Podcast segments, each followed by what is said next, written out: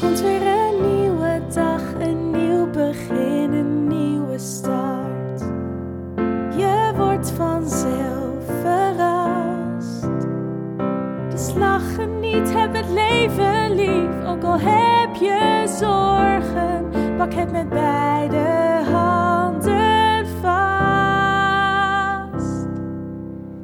Dit is de Alles is Liefde.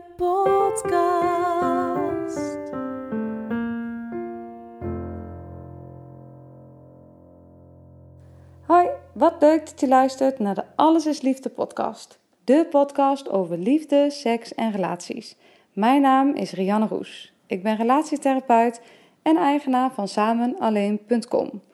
In deze podcast ga ik in gesprek met collega's uit het vak en raken we verschillende thema's aan. Thema's die betrekking hebben op het leven, de liefde, seks, relaties, de dood en alles wat er maar bij komt kijken. Ook zal ik af en toe iets delen over mijn eigen proces. Ik wens jullie heel veel luisterplezier, veel inspiratie en ik wil jullie bij deze alvast bedanken voor het luisteren en hopelijk tot een volgende keer. Dit is de Alles is Liefde podcast.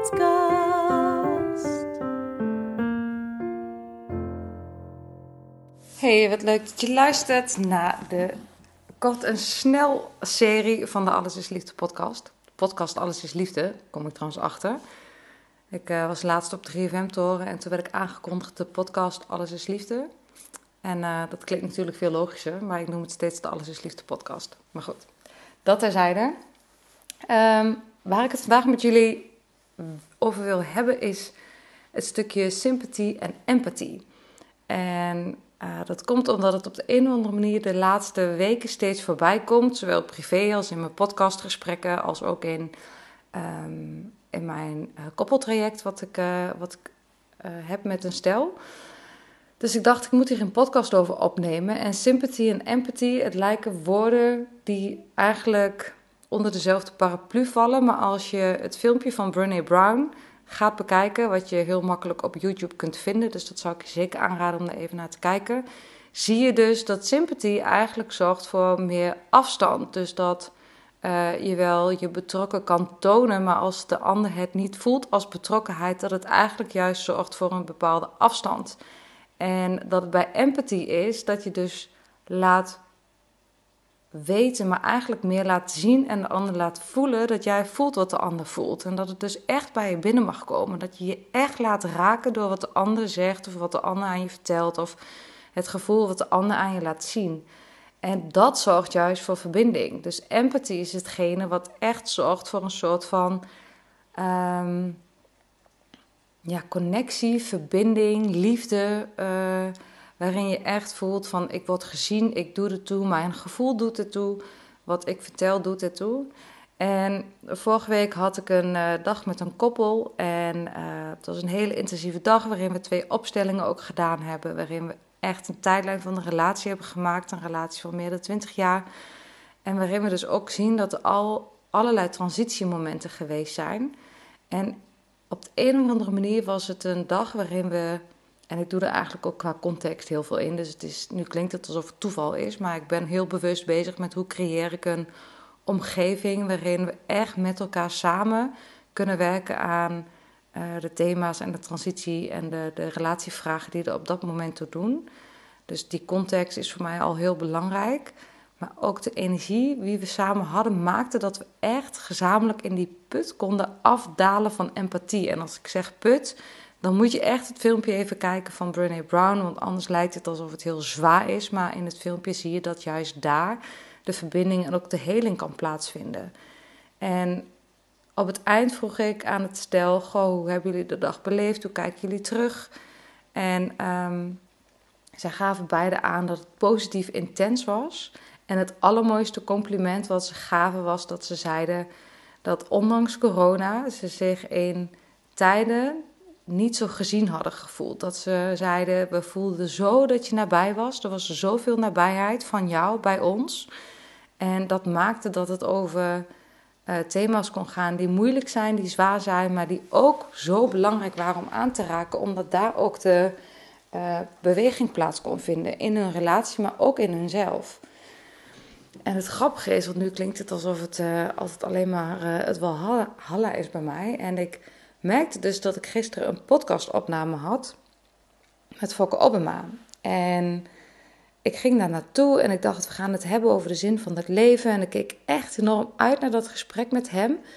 En um, dat, ik, dat ik echt dacht, nou weet je, dit is, dit is echt een mooi thema om echt met elkaar de diepte in te gaan. En uh, thema's ook aan te raken waar andere mensen zich in herkennen. Zodat we kunnen ondertitelen wat voor veel mensen speelt, maar wat in woorden soms heel moeilijk te grijpen valt. Dus daar ging ik met zoveel verwachting en verheuging naartoe. En ik luisterde ook een podcast die hij al had opgenomen. En ik was daarvan onder de indruk. En ik dacht, en bij BNR was dat echt een aan te raden podcast ook met hem.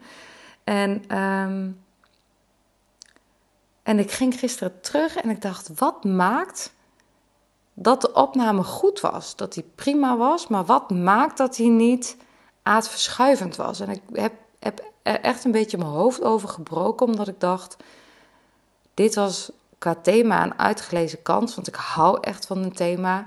Uh, de paradox van de mens. Uh, ik hou van het thema de zin van het leven, de uh, betekenis van de dood. Wat, doet de, hè, wat geeft de dood voor betekenis aan het leven? Nou, dat zijn allemaal thema's die ik echt wel heel interessant vind om te bespreken. Welke rimpeling wil je naleven? Doe je nalaten bedoel ik? Wat wil je brengen? Kom je iets brengen?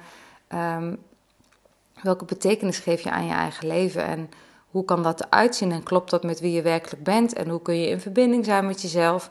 Nou, het zijn allemaal stokpaardjes van mij en in al mijn trajecten en met al mijn klanten, met koppels, met stellen, met individuen met wie ik werk, voel ik dat ik altijd op dat niveau van empathie, verbinding kan komen. En de ene keer sterker dan de andere keer, maar het lukt me eigenlijk altijd. En in die podcastopname gisteren was het een heel mooi gesprek. Maar het was niet wat ik hoopte dat het was. Want het was niet. Ik wilde geraakt worden. Ik wilde mijn kwetsbaarheid laten zien. Zoals ik dat ook in. Uh, um, want dat is er voor nodig om echt verbinding te kunnen maken. Zoals het ook in mijn trajecten gaat.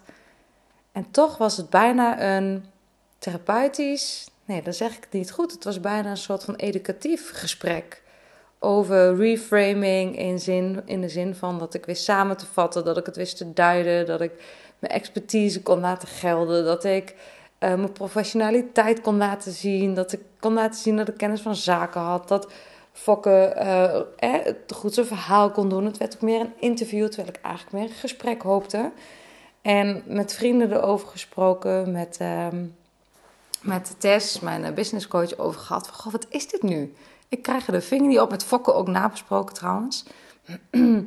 en we komen er eigenlijk op uit dat die kwetsbaarheid, de context voor echt kwetsbaar zijn, er op de een of andere manier niet was. En als ik puur naar mezelf kijk, voel ik dus dat op het moment dat ik weet dat er 3000 luisteraars per maand naar mij luisteren, dat ik eerder geneigd ben om mijn masker op te zetten van professionaliteit, mijn masker op te zetten van Um, de therapeut die tien jaar lang gestudeerd heeft en nou ja, kennis van zaken heeft. En dat ben ik ook, maar dat is eigenlijk iets waar ik op wil kunnen vertrouwen en niet wat ik wil gebruiken als een soort van masker om niet te tonen wat er binnenin voor mij speelt over het thema de zin van het leven.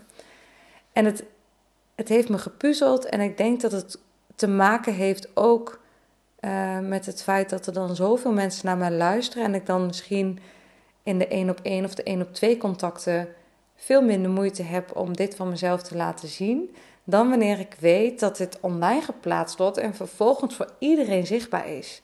Ineens voel ik daar dus blijkbaar een andere kwetsbaarheid.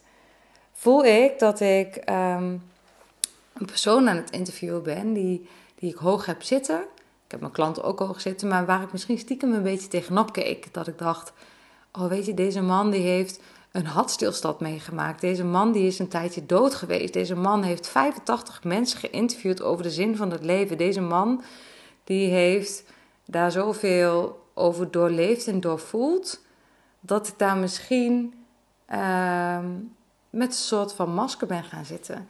En al denkende daarover, en ook doordat het nu heel erg gaat over Kaat, de psychologe uit België, die te sexy zou zijn en dus uit die commissie een uitspraak is geweest uh, over dat zij haar titel uh, ter discussie werd gesteld. En uiteindelijk heeft Kaat zelf besloten om haar titel als psychologe neer te leggen. Uh, omdat zij nou, het zich totaal niet kon vinden, en ik overigens ook niet, in dat haar professionaliteit ter discussie werd gesteld vanwege het feit dat ze te sexy zou zijn. Nou, ik vind het echt waanzin. Maar daar gaat deze podcast niet over. En toen bedacht ik mij uh, vandaag dat professionaliteit eigenlijk synoniem is, en dat is niet helemaal waar, maar ik zet hem even scherp neer, synoniem is aan poppenkast. Want we gebruiken onze professionaliteit om ons niet te hoeven laten raken, om ons niet open op te stellen, om ons niet kwetsbaar te hoeven voelen, omdat we ons verschuilen achter een poppenkast van weten. Maar we weten het niet. En ik ga, dat geldt voor alle mensen dat we het niet weten. Maar nu heb ik het wel vooral even over mijn collega-therapeuten, mijn collega uh, psychologen, orthopedagogen, uh, coaches, noem maar op. We weten het niet. We, we, we hebben het leven niet uitgefigureerd. We hebben het niet vastgepakt en we hebben er niet een congruent geheel van kunnen maken. En dat ga je wel terug horen in de podcast met Fokke Obama. Um, omdat het zo paradoxaal is als maar kan. En te denken dat we iets weten, te, is verschuilen. Is verschuilen achter het feit dat niks in het leven zeker is. En um, waarin we veel in de opleiding, ik in ieder geval in de opleiding, vooral uh, de orthopedagogiek, te maken heb gehad van je moet professioneel zijn. Je moet professioneel overkomen. Uh, je mag geen tatoeages hebben. Je mag geen um, bepaalde kleding dragen. Je mag geen uh, eigen inbreng hebben over wat, wat, wat jou gevormd heeft in het leven. Want dat ondermijnt wellicht je professionaliteit.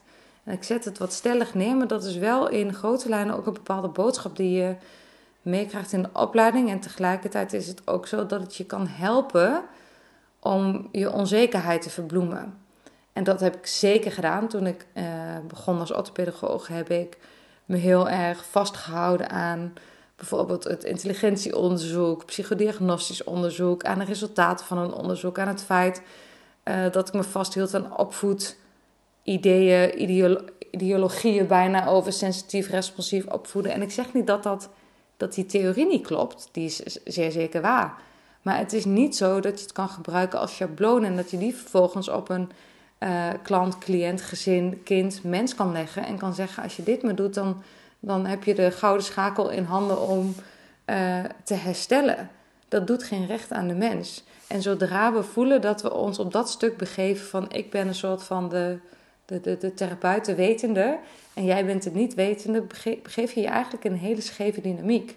En het kan wel zo zijn dat jij vanuit je professie meer te bieden hebt, of dat je vanuit je professie meer kennis, ervaring hebt over een bepaald thema, transitieproces. Dat is zeker waar, want daarvoor ben je opgeleid, daarvoor heeft het waarschijnlijk je affiniteit en daarvoor heb je ook je eigen thema's in je leven hebben moeten oplossen.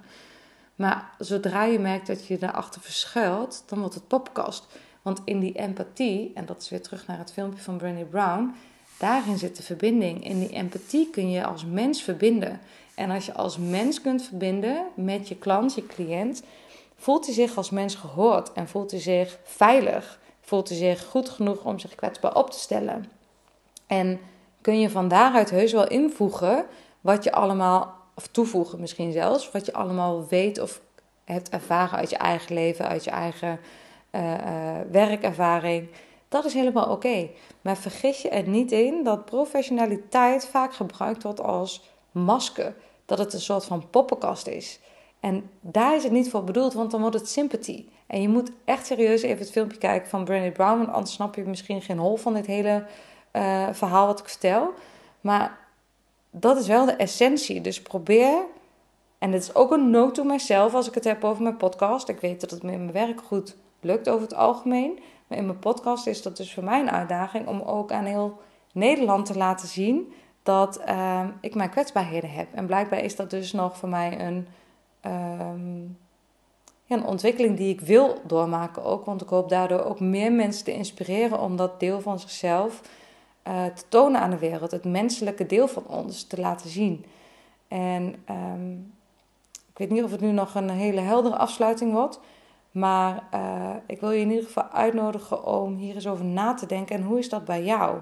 Hoe ga jij ervoor zorgen dat je in verbinding bent met mensen? Want pas in die verbinding kan er uh, liefde ontstaan en vertrouwen. En kunnen we de wereld een beetje mooier maken. Nou, dat was, uh, dat was hetgene wat ik graag met jullie wilde delen. Um, heb je hier iets uitgehaald en heb je de, uh, nou ja, inspiratie uitgehaald? Ik vind het altijd super leuk om terug te horen. Ik gooi altijd maar wat, uh, niet zomaar wat, maar ik gooi altijd de dingen online. En ik vind het heel fijn om terug te horen als er podcasts zijn die, die je geïnspireerd hebben of die je geraakt hebben. En op welke manier ze iets hebben in beweging hebben gebracht bij jou. Of als je iets hebt kunnen denken wat je nog niet gedacht had. Nou ja, dat uh, is voor mij altijd een extra motivatie om, uh, om dingen te blijven delen. Dus ik hoor het heel graag van je. Nou, voor nu wens ik je nog een hartstikke fijne dag en uh, tot de volgende podcast.